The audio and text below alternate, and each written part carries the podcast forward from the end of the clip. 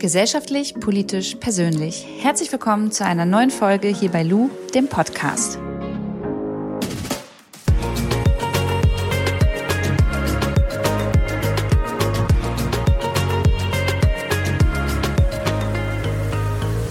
Ich habe heute Alexandra Stanic bei mir zu Gast. Sie ist Chefreporterin bei Weiß für den ganzen deutschsprachigen Raum und ich spreche heute mit ihr über das Thema Feminismus,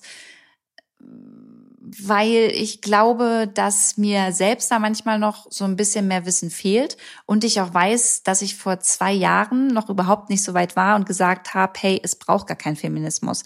Deswegen dachte ich, kann es ganz spannend sein, mich mit ihr mal zu unterhalten, denn sie schreibt auch regelmäßig ganz, ganz tolle Kolumnen zu dem Thema und ich freue mich, sie jetzt begrüßen zu dürfen. Alex, ich habe dich ja noch nie persönlich kennengelernt und von Instagram kenne ich dich eigentlich nur von äh, durch Maddie. Durch Maddie äh, ja. bin ich mal auf Artikel von dir aufmerksam geworden, habe die seitdem immer mal wieder gelesen und bin dann irgendwann auf dich zugekommen, als ich mich so ein bisschen über das Thema Feminismus informieren wollte, weil ich mal der Ansicht war, dass es keine Feministinnen braucht. Und du hast dazu letztes Jahr, ich glaube im November, einen Artikel auf Weiß geschrieben, Frauen, die keine Feministinnen sind, schaden allen anderen. Und ich würde gerne heute mit dir über das Thema mal sprechen, um auch vielleicht ähm, ja anderen Menschen einfach nochmal äh, so, so, so, so eine neue Sicht auf das Thema einfach zu geben. Und vielleicht kannst du uns einfach mal erklären, was überhaupt Feminismus bedeutet. Äh, ja, voll gerne. Erstmal Hi, wir sehen uns also per FaceTime jetzt, was sehr nett ist. Ähm, ich freue mich voll, dass ich da sein darf. Ähm, okay, was Feminismus bedeutet. Ich werde versuchen, das möglichst simpel zum, also runterzubrechen. Ja, super. Ja, so, ähm, das jetzt nicht irgendwie so auf eine komplexe Ebene zu heben, weil es ja an sich schon ein sehr komplexes Thema ist, ja, Feminismus per se. Ähm, äh, Feminismus ist eine politische Bewegung, die sich ähm, dafür einsetzt, äh, also für eine gleichberechtigte Gesellschaft einsetzt und dass äh, keine Person aufgrund von äh, des, aufgrund des Geschlechts, der Herkunft, der sozialen Schicht oder der Klasse äh, oder einer Behinderung oder des Alters diskriminiert wird.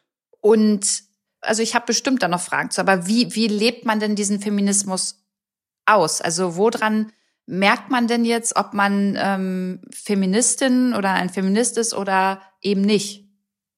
Naja, also man muss mal grundsätzlich festhalten, um das nochmal ins Bewusstsein von jedem zu rufen, von jeder Person zu rufen, dass wir wählen dürfen, dass wir arbeiten dürfen, dass wir unsere eigenen Kontroll äh, Finanzen kontrollieren dürfen. Das haben wir alles Feministinnen zu verdanken. Das muss man jetzt mal so festhalten. Das Wahlrecht, das Recht auf Abtreibung, das Recht auf ein gewaltfreies Leben, das kommt alles durch den Feminismus. Und wenn man jetzt fragt, wie, ähm, wie lebt man Feminismus, ist das eine, Ant eine Antwort, die ich dir wahrscheinlich eine Stunde geben kann, weil es im Prinzip äh, ein, ein täglicher Einsatz für eine gleichberechtigte Welt ist. Das heißt, dass man sich einerseits mit seinen eigenen Privilegien auseinandersetzt, ja. Ähm, also man muss sich halt einfach bewusst sein, dass ein äh, deutscher, weißer, heterosexueller Mann nicht die gleichen Diskriminierungen erlebt wie eine schwarze äh, Frau zum Beispiel oder eine Frau, die einen Hijab trägt und also eine sichtbare Muslima ist. Das muss man mal so festhalten. Und das, das bedeutet auch, in meinem Verständnis bedeutet das auch, äh, feministisch zu agieren, wenn ich zum Beispiel in der U-Bahn mitbekomme, dass irgendein Mann irgendwie eine Frau rassistisch anmacht oder blöd, blöd anpöbelt, dann ist es für mich auch ein feministischer Akt, wenn ich mich zu ihr stelle und solidarisch bin. Für mich ist es auch ähm, Feminismus zu leben, wenn ich ein All-Male-Panel sehe und die Hälfte der Männer dann sagt, hey, wisst ihr was, gebt meinen Platz einer Frau, idealerweise einer äh, Woman of Color, ja. Das ist dann für mich gelebter Feminismus und dann können sich Männer auch sehr gerne als Feministen bezeichnen, mhm. ja, weil dann leben sie das ja auch. Mhm. Aber wie ist das denn bei Frauen, Alex? Weil also äh, Würdest du sagen, ich war, ich meine, bevor wir miteinander gesprochen haben, habe ich ja damals auch auf Instagram schon des Öfteren mal gesagt und das auch so gemeint, ja, ich verstehe das ganze Thema gar nicht und ich finde, wir sind hier schon alle gleichberechtigt und und und. Dann äh, würdest du sagen, dass ich in dem Fall dann auch keine Feministin war, oder? Als du gesagt hast, dass es Feminismus nicht braucht. Ja, genau. Ich habe gesagt, das braucht es nicht und ähm, dass ich das jetzt gar nicht zu spüren bekomme, dass hier ähm, keine Gleichberechtigung herrscht, habe ich damals gesagt. Das heißt, dann hast du in jedem Fall antifeministisch gehandelt mhm. damals. Aber schau mal, das ist ja auch in Ordnung so. Also ich will jetzt, ich bin die letzte Person, die sich jetzt hinstellt und mit dem Finger auf irgendwen zeigt, weil wir haben alle eine, einen Prozess durchgemacht, ja. Und ich will jetzt nicht irgendwie mich über andere erheben, weil ich vielleicht ähm, eine andere Einstellung habe oder weil ich irgendwie vielleicht ähm, mich schon mehr damit befasst habe oder so, ja. Das, also da, darum geht's mir jetzt gar nicht. Es geht viel eher darum, dass ich habe das in einer, in einer Weißkolumne mal beschrieben. Da hatte ich mit einer Bekannten zu tun, die quasi äh, eine meiner, also das ist eine Frau, die ist Mitte, ich glaube so zwischen 40 und 50 und die hat dann irgendwie was von mir auf Instagram gelesen und meinte, warum ich mich selbst in die Opferrolle begebe und das, was ich so auf der Straße als sexuelle Belästigung empfunden habe, das war doch ein Kompliment. Dieses Catcalling hat sie als Kompliment definiert. Ich habe es als sexuelle Belästigung äh, eingestuft. Also was, was genau ist da ähm, passiert? Kannst du das nochmal sagen, Alex? Nee, das, das, sind, das sind die ganz klassischen, was, also was zumindest jeder Frau in einem sozialen Umfeld passiert. Das beginnt von irgendwelchen Schmatzgeräuschen, Hupen, hey Süße, komm mit mir ins Bett. Also so von äh, schmierigen, ekligen. Hatte ich letztens auch erst wieder. Ja, also so, solche Sachen, ja, das ist halt für mich kein fucking Kompliment. Sorry to say this, ja. ja. Aber was ich sagen will ist, diese Bekannte kann das gerne für sich als Kompliment ähm, wegpacken. Sie kann gerne das Machtgefälle dahinter ausblenden und sie kann das gerne irgendwie so aus dieser eher ignoranteren Ansicht sehen, wenn sie das so möchte. Aber sie kann mir nicht das Recht absprechen zu sagen, nein, ich möchte das nicht. Nein, es ist nicht in Ordnung. Und das ist der springende Punkt, ja. Das heißt, wenn du so, du hast dich ja offensichtlich weiterentwickelt, sonst würdest du ja auch gar nicht hier jetzt mit mir sitzen äh, und mit mir darüber reden. Und ich kann dir vielleicht auch ein bisschen erzählen, ich bin halt sehr früh politisiert worden und deine und meine Lebensrealitäten sind ziemlich sicher auch unterschiedlich, allein aufgrund meines Migrationshintergrundes. Und ähm, ja, ich weiß jetzt nicht genau bei dir, aber so, das mal.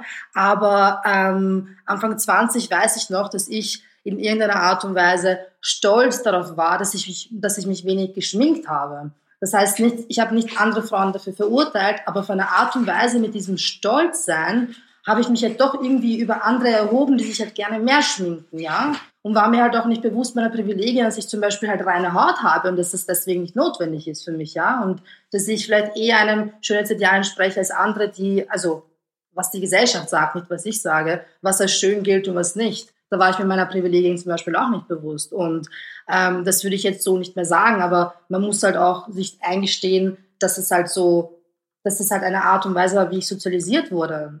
Das entschuldigt, also ich finde, weißt du, wie du sozialisiert wurdest, entschuldigt äh, nicht, äh, dass du irgendwie ein, ein Rassist oder ein Sexist oder homofeindlich bist. Aber in meinem Fall ist es ja so, ja, das ist halt meine feministische Entwicklung. Und dazu gehört auch, dass ich jetzt verstehe, dass das halt doof war von mir oder nicht durchdacht. Also ist ja auch Feminismus leben bedeutet, hat ja auch immer was mit Weiterentwickeln zu tun. Ist das so ein Prozess, den man auch äh, sein ganzes Leben lang verfolgt? Also passiert es dir jetzt auch noch, dass du manchmal merkst, okay, ähm, den Gedanken habe ich eigentlich gar nicht weitergedacht und entspricht jetzt gar nicht diesem äh, feministischen Handeln, ähm, dem ich eigentlich folgen möchte? Ähm, ich glaube, es ist ein stetiger Prozess, es ist eine stetige Weiterentwicklung und da geht es ganz viel um feministische Literatur lesen, ja, ähm, Autorinnen unterstützen, ja, die sich damit auseinandersetzen, Studien dazu lesen, Statistiken, ja. Das hat aber auch damit zu tun, dass es mein Job ist, ja. Das sage ich jetzt nicht, dass jeder das so machen muss, aber ich finde schon wichtig, dass sich jeder mit feministischer Literatur auseinandersetzt. Auch in Form von Romanen zum Beispiel oder in Form von queeren Serien, die halt jetzt nicht so heteronormativ gedacht sind, wo es jetzt nicht nur irgendwie weiße monogame Pärchen gibt und mhm. irgendwie in Manhattan leben und ein leibendes Leben haben. So, sorry, das war wienerisch. Da kommen, äh, da kommen wir nachher nochmal drauf zu sprechen. Da ja. frage ich dich zum Schluss nochmal, ob du ein bisschen Infos hast. Ja, genau. Ah, und ich wollte aber jetzt nochmal, warte, was war jetzt nochmal die Ausgangsfrage? Ähm, also eine stetige Entwicklung, ob das ist, das ja, genau. oder? Ja, genau. Finde ich schon auf jeden Fall. Ja. Und ich erlebe das, also ähm, was jetzt nicht mehr passiert, ist, dass ich irgendwie so was ganz Grundlegendes irgendwie für mich so entdecke. Keine Ahnung, dass ich, ich war jetzt nie dagegen, dass Frauen abtreiben dürfen, wenn sie das wollen. Nie. Und ich war nie dagegen, dass, äh, ich weiß jetzt nicht, dass gegendert wird. Also das ist alles irgendwie so klar. Aber was, was ich realisiert habe letztes Jahr ist, ähm, das habe ich durch viele Twitter-Userinnen erst verstanden, dass ich die Lebensrealität von Transfrauen zum Beispiel gar nicht so richtig kenne, ja, und ähm, dass ich da voll viel Nachholbedarf habe und ja, so, so in die Richtung. Wenn ich das jetzt so von dir höre, dann finde ich das halt total löblich, dass du dich so viel damit auseinandersetzt und ähm, komme mir selbst so ein bisschen schlecht vor, weil ich weiß, dass ich vielleicht im Alltag auch noch ganz viele andere Dinge zu tun habe und das jetzt nicht auf meiner Agenda ganz oben steht, halt äh, viel Literatur darüber zu lesen, mich viel in Diskussionen äh, da hineinzubegeben. Was kann man denn Menschen sagen, die sich für das Thema interessieren, die jetzt hier vielleicht auch gerade zuhören, aber die sich A, ein bisschen damit überfordert fühlen und B, vielleicht auch Angst haben, was Falsches zu machen oder was Falsches zu sagen, weil es dann vielleicht nicht diesem Feminismus entspricht? Da ist wichtig zu sagen, dass alles, absolut alles in unserem Leben politisch ist und auch aus einer feministischen Sicht gesehen werden muss. Das heißt, egal womit du dich beschäftigst, ob es jetzt irgendwie, ich weiß es nicht, mehr Nachhaltigkeit ist, auch da ist, ein, ist der feministische Aspekt einfach ausschlaggebend, ja, oder muss, äh, ähm, muss gesehen werden. Also alles in unserem Leben, das Private ist politisch, wirklich. Es ist egal, worum es sich dreht. Es geht vom, warum nehme ich diesen, diesen Rasierer bis hin zu, ähm, äh, warum äh, übernehme ich eigentlich die emotionale Arbeit in meiner Beziehung mit meinem Partner, bis hin zu, wieso merke ich mir eigentlich den Geburtstag von den Kindern? Warum nicht mein Ehemann? Warum weiß ich die Schuhgröße von meinen Kindern? Warum bin ich ähm, in Karenz? Also, das, man kann, man kann sich davor gar nicht, also, man, eins kann man machen, man kann die Augen verschließen. Das kann man tun. Weg ist es damit halt nicht. Man schaut da nur nicht hin. Ich stelle mir jetzt vor, ich habe jetzt einen Ehemann, ja, und das ist äh, vielleicht mhm. jemand, der, äh, wie du schon sagst, wenn ich Kinder hätte, äh, die Schuhgröße unserer Kids nicht kennt, weil ich mir äh, das alles merke und ähm, ich kümmere mich darum, dass die angezogen äh, sind und ich kümmere mich auch um das Geburtstagsgeschenk, weil ich weiß, wann sie Geburtstag mhm. haben.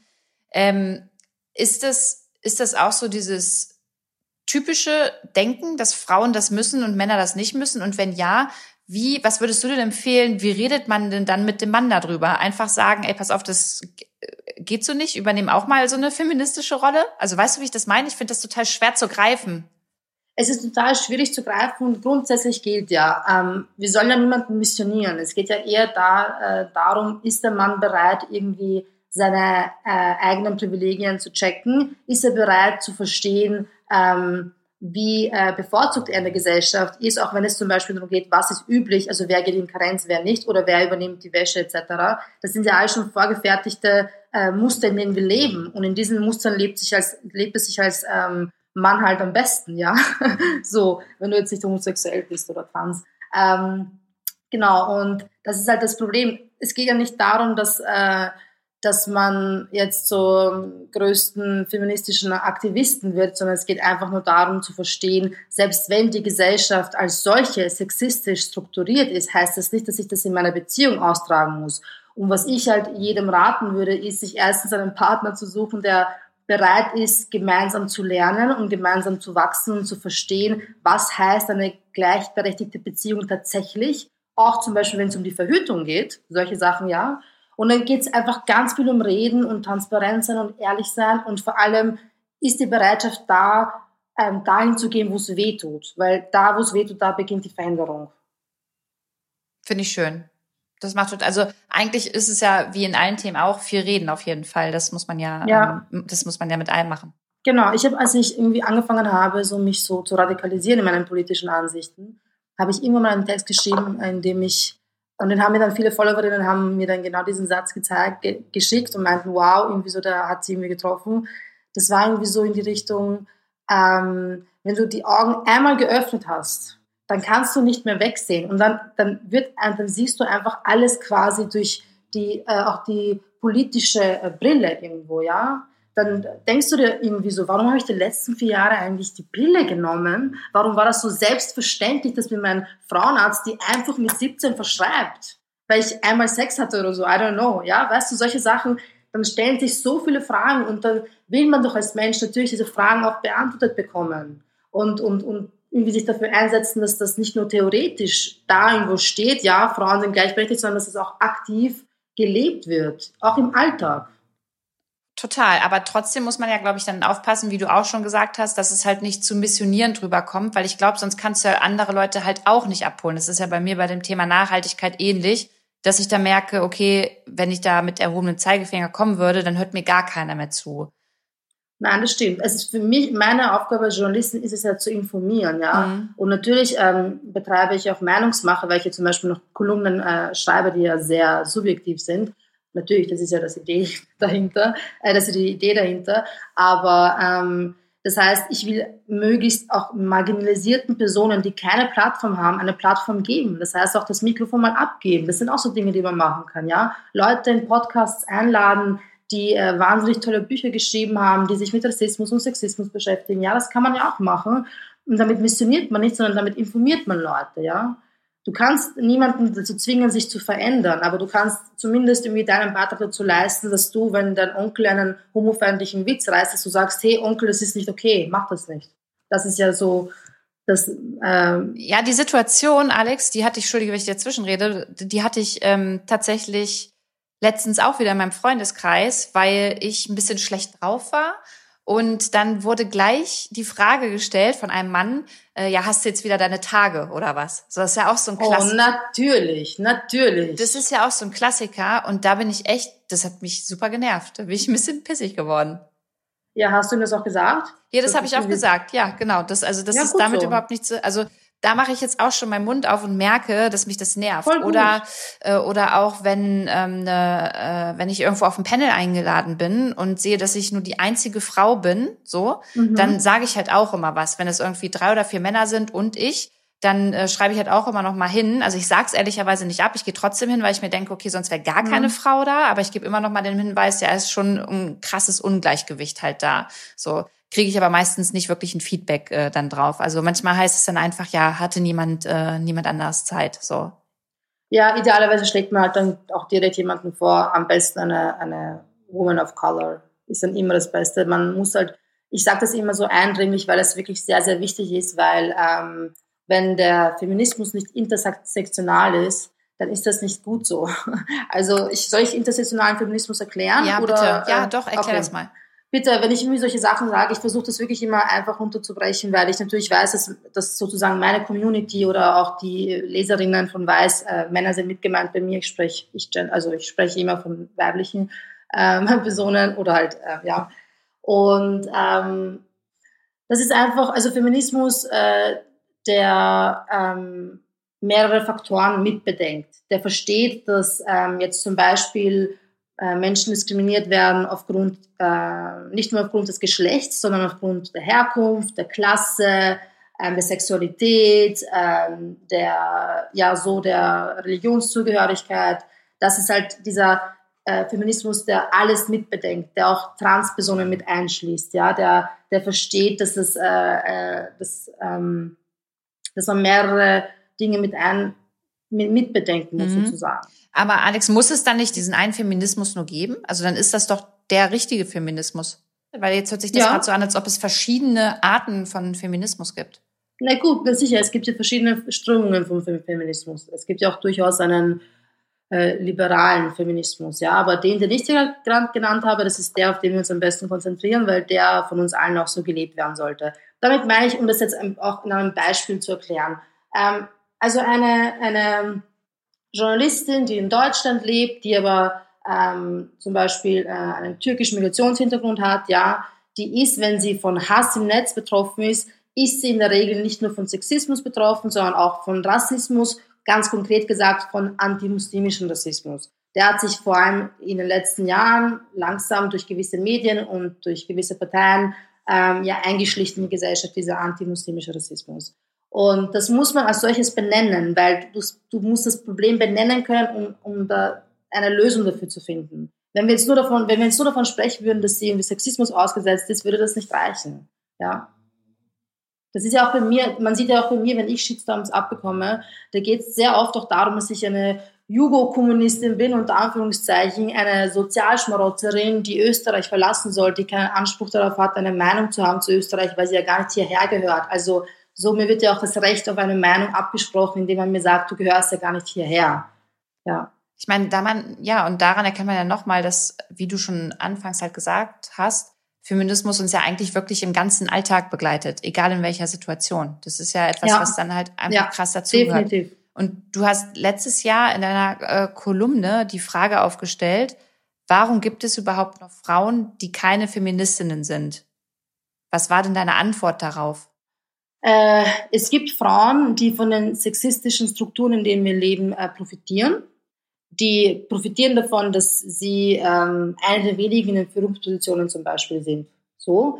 Ähm, es gibt Frauen, die ähm, sich nicht damit beschäftigen wollen, können oder müssen, weil sie ähm, ein gutes, äh, gut bürgerliches Leben führen, in dem sie halt einfach nicht angespuckt werden, weil sie ein Kopftuch tragen und in dem sie nicht einen Job nicht bekommen, weil der Name zu ausländisch klingt und in dem sie nicht von Monat zu Monat mit dem, mit dem Geld kämpfen, weil sie eine alleinerziehende Mutter sind. Wir Menschen tendieren ja dazu, uns erst damit Missständen auseinanderzusetzen, wenn sie uns selbst betreffen. Es ist ja erstmal lästig und unbequem, sich damit auseinanderzusetzen, dass es mir nur aufgrund der Strukturen dahinter besser geht als anderen. Und damit meine ich nicht, dass äh, Menschen, die ein privilegiertes Leben grundsätzlich führen, nicht auch ein Scheißleben haben können. Ja, das, das will ich jetzt gar nicht ausschließen. Mir geht es um die Struktur dahinter, die diskriminiert. Und manche müssen sich nicht damit auseinandersetzen, weil es sie nicht betrifft. Und deswegen sind sie keine Feministinnen. Oder sie, ähm, sie sind vielleicht noch jünger, ja. Also ich, ich meine, ich will jetzt niemand, wie gesagt, äh, ich, ich, äh, ich will jetzt nicht so tun, als ob ich den, die Weisheit mit dem Löffel gegessen hätte. Aber ich bin halt irgendwie bereit, stetig zu lernen und zu verstehen, was passiert in unserer Welt. Was ja auch wichtig ist. Das ist, also, mhm. wir bleiben ja nicht stehen, so an sich. Ähm, aber ich habe es ja schon mal ein bisschen probiert, aus dir so rauszukitzeln. Wie gehe ich denn dann mit so Frauen oder auch Männern um? Also wenn ich jetzt möchte, dass sie sich mehr mit dem Thema auseinandersetzen, das ist nicht der erhobene Zeigefinger, aber ich muss da mal den Mund aufmachen. Aber jetzt eine Frau in einer Führungsposition, ja, die ist ja an sich schon mal eigentlich ganz gut, dass die da ist, ähm, damit da auch Frauen vertreten sind. Andererseits setzt die sich vielleicht gar nicht mit dem Thema auseinander. Also wie gehe ich denn mit so einer Situation um?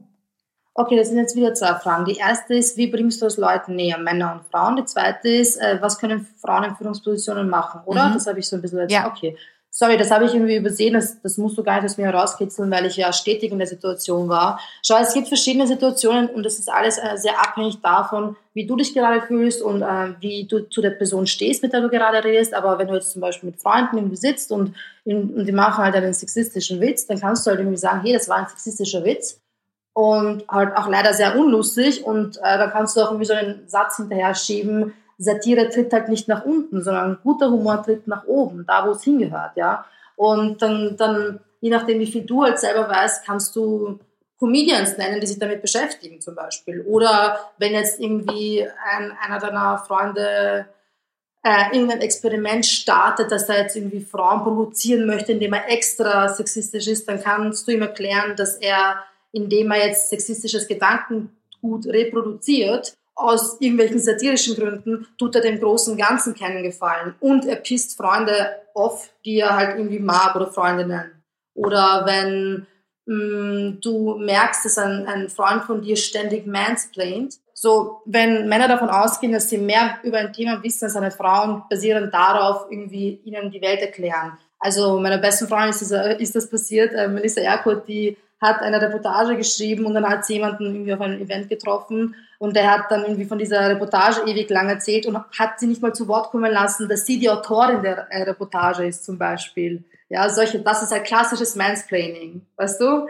Ähm, genau, auf jeden Fall, ähm, wenn man sowas miterlebt, kann man dem Freund sagen, hey, du mansplainst gerade. Und wenn er dann irgendwie keinen Bock hat, sich das von dir anzuhören, kannst du ihm zum Geburtstag ein Buch schenken von Rebecca Solnit, wenn Männer mir die Welt erklären. Da geht's genau um das Thema. Also, das ist, ja auch, das ist ja ein schönes Zeichen, dass man dann so. Das ist ja auch ein schönes Zeichen. Das ja. Buch kann man auch, ja, so. Das ist halt dann irgendwie auch ein nettes Geschenk und es ist ein sehr gutes Buch und dann profitieren beide davon. Und die Autorin auch. Mit, mit einer kleinen Widmung vielleicht noch dann auch einmal drin, ja? Fisch, ganz genau. Ganz gut. Geil. Geil ja, und was macht man jetzt mit der Frau, was macht man jetzt von Frau zu Frau ähm, mit derjenigen, die in der Führungsposition ist und sich damit nicht auseinandersetzen will? Schau, natürlich muss man erstens mal jetzt äh, festhalten, dass auch Frauen sexistisch äh, sozialisiert wurden. Das heißt, zum Beispiel auch Frauen verurteilen andere Frauen, wenn sie mit zu vielen, in, in Anführungszeichen gesagt, Männern schlafen oder wenn sie ähm, sich zu freizügig auf Instagram zeigen. Das machen Frauen ja durchaus auch und das, davon kannst du wahrscheinlich ein Lied singen, nehme ich mal sehr stark an. Ähm, und das ist natürlich auch sexistisch und einfach auch so natürlich, weil uns auch gewisse Werte vermittelt wurden, die halt einfach dort, äh, die halt einfach sehr frauenfeindlich sind. Ja, das passiert Männern, also das, das passiert Frauen genauso und es ist genauso wenig okay, wenn dich eine Frau dafür judgt, dass du dich im Bikini auf Instagram zeigst. Ist, that's not cool. So, und die Frau in der Führungsposition, ja, man kann das jetzt nicht an einer Frau festmachen, die in der Führungsposition ist, ähm, was sie schon, wenn sie irgendwie in der, wenn sie Mitspracherecht hat, was das Recruiting angeht, dann kann sie ja darauf schauen, dass sie das äh, möglichst, sich um ein möglichst diverses Team bemüht, ja, das geht auf jeden Fall. Aber man muss immer die Struktur dahinter auch kritisieren, ja. Wer ist über ihr? Wer entscheidet denn wirklich, warum so wenig Frauen in der Firma arbeiten? Welche fadenscheinigen, fadenscheinigen Argumente bringen sie denn auf? Man kann es nicht jetzt irgendwie an einer, einer Frau fest, festmachen und die, diese gesamte Verantwortung, die eigentlich eine gesellschaftliche ist, auf den wenigen, die da sind, überstülpen. Aber ich sage nicht, dass sie nicht in dem HR-Prozess auf jeden Fall sich bemühen sollten, darum möglichst viele Frauen zu supporten, weil es gibt Studien, die zeigen, dass Frauen davon profitieren, wenn mehr Frauen im Team arbeiten. Das geht von, dass sie mehr zu Wort kommen in Meetings, dass ihnen nicht die Idee geklaut wird, die sie zehn Minuten vorher genannt haben und die ein Kollege einfach übernommen hat und erst er sie sagt, das ist eine gute Idee, das sind alles Dinge, die wegfallen, wenn du mehr Frauen als äh, Kolleginnen hast. Ich habe auch eine Kolumne geschrieben, warum Männer die schlechten Kollegen sind, auf Weiß. Könnt ihr euch auch gern durchlesen. Obwohl ich finde, dass Frauen auch halt krass oft untereinander echt so richtig stutenbissig sein können, ne? Also, das ist was, was. Okay, stopp, stopp, stopp. Lou, sorry, ich muss ich direkt unterbrechen. Also ja? Stutenbissigkeit ist ein wahnsinnig sexistischer, negativ konnotierter Begriff, der einfach ähm, okay. Aber wie, wie drücke ich es sonst aus? Wie kann, wie kann ich es besser Was meinst du denn? Was meinst Na, ich du denn? meine, ich meine, dass ich immer noch oft mitbekomme und erlebe, dass Frauen untereinander so mega Missgunst entwickeln, neidisch aufeinander sind, zickig sind und dann so gehässig werden auch so hintenrum. Okay. Viel, okay, viel lästern. Ähm, also okay. wie, wie, wie mhm. nennt man, also du weißt, was ich meine. So. Ich weiß, was du meinst. Ähm, zickig ist auch ein Begriff, den ich eher weglassen würde, weil er auch eher Frauen äh, zugeordnet wird, wenn man sagt zickig. Ähm, aber das natürlich, okay, auch Frauen können Arschlöcher sein. Punkt. So, das lassen wir mal so stehen, ja. Auch ich sage nicht, das habe ich auch in der Kolumne genauso begonnen, weil das das Erste ist, was alle sagen. Natürlich können auch Frauen schlechte Kolleginnen sein. So, grundsätzlich ähm, dieses, dass Frauen viel mehr über, über, übereinander lästern, das ist halt etwas, das ich, ich beziehe mich gerne eher auf Dinge, von denen ich weiß, dass sie, dass sie, also die Fakten basieren nicht, nicht auf individuellen ähm, Einschätzungen. Ja, ich bin zum Beispiel in einem sehr, sehr coolen Umfeld äh, gewesen, als ich bei Bibel gearbeitet habe, da waren auch viele Frauen. Teilweise, das hat halt immer geschwankt, aber waren auch viele. Und da habe ich das zum Beispiel nicht erlebt. Ja, aber das ist halt, sind halt individuelle Dinge. Ja, aber Natürlich, äh, wenn Frauen irgendwie äh, so neidisch sind, wie du es beschreibst, ja, wenn es so wenig Chancen gibt für Frauen und wenn du als Frau sowieso schon so in eine gewisse Rolle gedrängt wirst, dann lässt du das halt als Ventil auch auf den anderen Frauen aus. Das kann man auch, könnte man auch so begründen, ja. Es geht mir wirklich immer um die Struktur dahinter und um die, es geht ja auch immer um Macht, ja. Und wir leben in einer in patriarchalen Strukturen. Das bedeutet, Männer bestimmen die Rollen der Geschlechter in der Gesellschaft. Ja, Männer haben die Gesellschaft, wie sie so wie sie ist, äh, definiert. Wir sehen die Welt auch in der Medizin zum Beispiel. Wir sehen die Welt teilweise noch nur durch Männeraugen.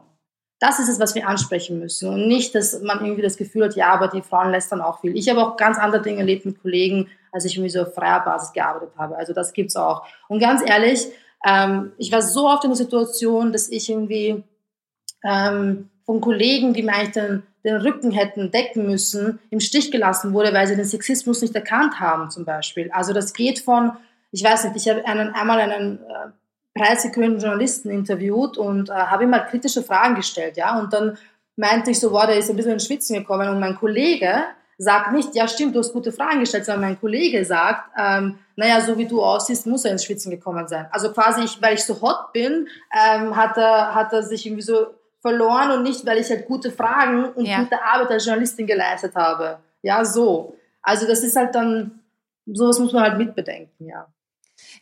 Glaubst du denn, dass es generell noch ein langer Weg dahin ist? Oder also sind wir als Gesellschaft auf einem guten Weg dahin, Feminismus immer mehr äh, auszuleben? Oder ist das, tritt man damit noch so auf der Stelle?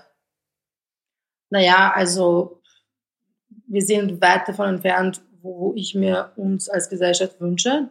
Ähm, aber was ich schon gerne beobachte, ist, dass ich, also dass es ganz viel feministische Popkultur jetzt gibt, ja, dass es feministische Pornos gibt, dass so so Dinge, die es früher nicht gab oder. Alex, erzähl mir mal bitte, was ist, was ist für dich ein feministischer Porno? Das interessiert mich gar, also wie, das, das musst du mir ganz kurz bitte erklären. oh Gott, oh Gott, okay, naja. Ja. Ähm, feministische Pornos sind einerseits, sind, es, sind die Pornos nicht nur gedreht von äh, Kameramännern, also sie sind nicht nur geschrieben von Regisseuren, ja, da, da sitzen Frauen dahinter, die produzieren das mit. Das ist einmal ein Ansatz. Ein anderer Ansatz ist, dass ähm, du zum Beispiel, was weiß ich, ich spreche jetzt nur so rein aus, aus mhm. fiktiven, mhm, fiktiven ja. Beispielen, ähm, wenn du jetzt zum Beispiel auf BDSM stehst, ja, schließt es ja nicht aus, dass du, äh, dass du irgendwie einen feministischen Ansatz hast. Das heißt also, man merkt in dem Video, da ist ein Konsens da, ja, da sagt die Frau, sie möchte das, da ist es klar, die will irgendwie, äh, weiß nicht, dass er sie ihren Haaren zieht, etc. und so, ja. Das, das, also, es ist einerseits die Bildsprache, es ist die Geschichte, die erzählt wird, ähm, es sind die Leute dahinter, die das produzieren, es sind auch, ähm, es sind nicht nur diese klassischen Pornodarstellerinnen, also großbusig, sehr dünn, lange Haare, puppenartiges äh, Gesicht, sondern es sind auch Frauen dabei, die schwarz sind. Es sind auch Frauen mit Tattoos, mit Piercings, die äh, vielleicht nicht äh, Kleidergröße 34 tragen, so, sondern einfach auch Körper, so wie sie halt auch realistisch sind, dargestellt werden. Und natürlich auch queere Pornos. Also Homos für, für Menschen, die halt homosexuell zum Beispiel sind oder transsexuell oder ja. Finde ich, find ich super spannend, weil ähm, immer wenn ich mal ein Porno geguckt habe, dann war es tatsächlich mhm. so, dass ich mir immer dachte, okay, in, es ist in jedem dieser Filme wirklich so, dass du merkst, der Mann hat so die Macht über die Frau, so, ne? Der Mann benutzt die, also die Frau und die Frau ist eigentlich wie so ein Stück Vieh und man weiß jetzt gar nicht, ob sie das will oder nicht, weil das mhm. ist auch eigentlich egal, sondern es geht nur darum zu zeigen, wie du schon gesagt hast, er zieht ihr in den Haaren, äh, er klatscht dir auf den Hintern, also so, weißt du, so. Ganz genau, ähm, ganz jetzt, genau. Äh, da ist es natürlich so, äh, wenn man das jetzt nicht vor der Kamera filmt, sondern das auch im Bett macht, wenn die Frau das, das mag, so, dann ist es auch völlig in Ordnung. Aber du hast schon recht, dass es auch, äh, finde ich, in Pornos wichtig ist, auch mal die andere Seite zu zeigen tatsächlich. Also dass ja. es auch anders geht. Na, es geht ja nicht nur, es kann ja, es geht, es kann ja um, bei Sex geht es ja sehr oft um Macht, ja. Das, es gibt auf Netflix eine richtig gute so Doku-Serie, wo sie das beschreiben. Es ist mega spannend, wenn es mir einfällt, wie es heißt. Wie heißt die? Äh, äh, Sex Education, ist die das? Nein, das ist, nein, nein, das ist eine Serie, die ist auch mega gut, eine meiner Lieblingsserien, aber was ich meine, ist eine Doku-Serie. Explained heißt das. Mhm. Explained. Und da gibt's eben so eine, Net, äh, eine, eine Staffel über Sex und da lernt man voll viel darüber. Und das ist ja auch ein, das ist ja genau der Punkt. Ich kann, also, was ich, welche Vorbehalte ich vor Jahren hatte gegenüber so feministischen Pornos, als ich nicht damit mich beschäftigt habe, war, naja, können die irgendwie so, also ist das dann irgendwie so super soft und ich weiß nicht, oder keine Ahnung, man weiß ja auch nicht, weil wenn man Anfang 20 ist, was weiß ich schon über feministische Pornos, muss ich ehrlich sagen. Und ich kann jetzt wirklich sagen, es gibt ausgezeichnete feministische Pornos für, für jede Person, für jeden Geschmack, für jeden Fetisch, alles. Wo findet man die, Alex? Also jetzt machen wir hier Werbung. Äh, auf, einer grünen, auf einer grünen Suchmaschine. Einer, also ja, gebe ich das da einfach mal ein oder was? Ja, es ist mir jetzt nämlich tats genau. tatsächlich fremd, wie man äh, jetzt dann sowas extra ja sucht. Aber dann, dann gucke ich da mal. Ich vertraue, ich vertraue jeder Person, dass wir das hinkriegen. Okay, ich, ich, äh, sag, ich sag dir dann nochmal Bescheid tatsächlich. Alex, so für alle, die sich mit dem Thema Feminismus einfach weiter auseinandersetzen wollen, die vielleicht auch gerade erst so ähm, am Anfang stehen und sagen, ey, das Thema, das wollte ich irgendwie nie auf dem Schirm haben, aber will jetzt mal, will jetzt einfach damit mal durchstarten. Was empfiehlst du denen? So, hast du ein paar Filme, ein paar Bücher, die die Leute sich da irgendwie reinziehen können? Mhm. Okay, Bücher habe ich. Einmal ähm, unten rum frei von Margarete Stokowski. Dann Wenn mir Männer die Welt erklären von Rebecca Solnit. Ähm, so für, das ist auch ein sehr softer, cooler, so Instagrammy Einstieg ist das Buch Feminist Fight Club. Ich habe aber voll viel gelernt, was so das Berufsleben angeht. Ähm, oder auch Bad Feminist ist auch sehr gut. Und We Should All Be Feminist ist auch ein ganz dünnes Buch von einer großartigen Autorin, ähm, Chimamanda Adichie. Und das kann man auf jeden Fall in einem durchlesen. Das sind echt, glaube ich, so 30 Seiten vielleicht oder so. Dann gibt es ganz viele coole Podcasts, die ich jetzt natürlich alle nicht auswendig kann. Aber es gibt wirklich eine Reihe an, wenn man googelt, feministische Podcasts, gibt es ur viele Empfehlungen. Aber Serien kann ich empfehlen, sowohl auf Netflix als auch auf Amazon Prime.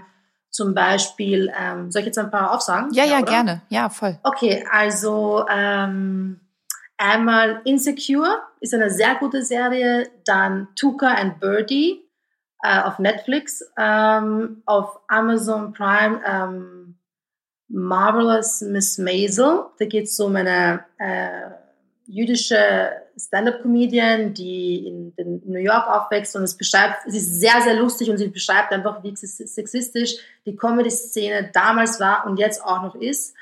Dann Fleabag ist auch eine großartige Serie. Dann, was man so Klassiker, den man auch gesehen haben muss, ist Orange is the New Black. Ähm, dann noch, ähm, lass mich kurz überlegen. Ich habe für Weiß auch darüber geschrieben, lustigerweise, da habe ich auch einen Serienguide gemacht. Das klingt jetzt so, als ob ich die ganze Zeit Werbung für meine ganzen Kolumnen mache. Ja, da kann man ja vielleicht bei euch nochmal auf die Seite gucken. Ja, genau, genau. Aber es ist wirklich so, ich habe halt einfach original eine Kolumne dazu geschrieben, deswegen. Aber ja, so, wenn man damit anfängt, ist man schon mal ganz gut dabei, auf jeden Fall. Okay, dann ist das, dann hilft das doch. Alex, vielen, vielen Dank, dass du dir die Zeit genommen hast, um nochmal so ein bisschen deine Sicht äh, zu schildern. Ich meine, mich hast du damit ja eh schon gecatcht gehabt, als wir äh, vor dem Podcast schon mal Gespräche hatten tatsächlich. Und ich äh, merke immer mehr, dass ich mich damit mehr auseinandersetze und auch mehr den Mund aufmache. Und ich glaube, das ist der richtige Weg, auch wenn man noch nicht alles mhm. Gleich voll, zu 100 Prozent richtig macht. Und vielleicht hat das jetzt einige von euch, äh, die hier zuhören, auch äh, nochmal ermutigt, sich einfach mit dem Thema mehr auseinanderzusetzen. Mhm. Voll gut. Vielen Dank, dass du mich eingeladen hast. Und ich finde es sehr gut, dass du dich da mehr damit auseinandersetzen möchtest. Echt. Definitiv. Dann wünsche ich dir auch jetzt für die nächsten Wochen ganz viel Gesundheit und äh, ganz viel viel ja, Freude in deiner sonnigen Wohnung. Ich meine, ich kann, ich sehe es ja gerade, da dir scheint ja komplett äh, die Sonne auf dem Kopf. Und euch anderen äh, auch alles Gute und weiterhin viel Gesundheit. Wir hören uns zur nächsten Podcast-Folge. Bis dahin, macht's gut. Eure Lu.